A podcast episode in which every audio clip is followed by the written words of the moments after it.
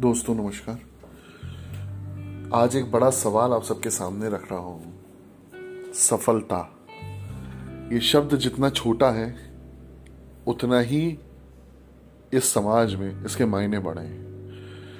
तो आप सबसे, मैं सिर्फ़ एक सवाल करता हूँ कि अगर सफलता की कुंजी अगर किसी को मिल जाए तो उसके जीवन में उसका उद्धार होना निश्चित है। तो आज मैं आपके समक्ष एक कविता रख रहा हूँ, जिसका नाम है सफलता। मेरी उम्मीद है कि अगर आप इसमें से सुने हुए शब्दों के ऊपर अपने कार्यों को करते जाएँगे तो निश्चित तौर पे सफलता ही एक ना एक दिन आपके कदम चूमेगी। तो इसी विश्वास के साथ मैं आपके सम्मुख की कविता रख रहा हूँ, जो कि इस प्रकार है। पानी है सफलता जो तुमको तो खुद को तुम आज़ाद करो। मत डरो किसी मुसीबत से, अपने हौसले को फौलाद करो। पानी है सफलता जो तुमको तो खुद को तुम आज़ाद करो। आज़ाद करो उन ख्यालों से, जो आगे न तुम्हें बढ़ने देते। जो कहीं बढ़ाते कदम हो तुम तो हर पल ही तुमको रोके। मत डरो विचार नया है जो, उसी विचार को अपनी बुनियाद करो।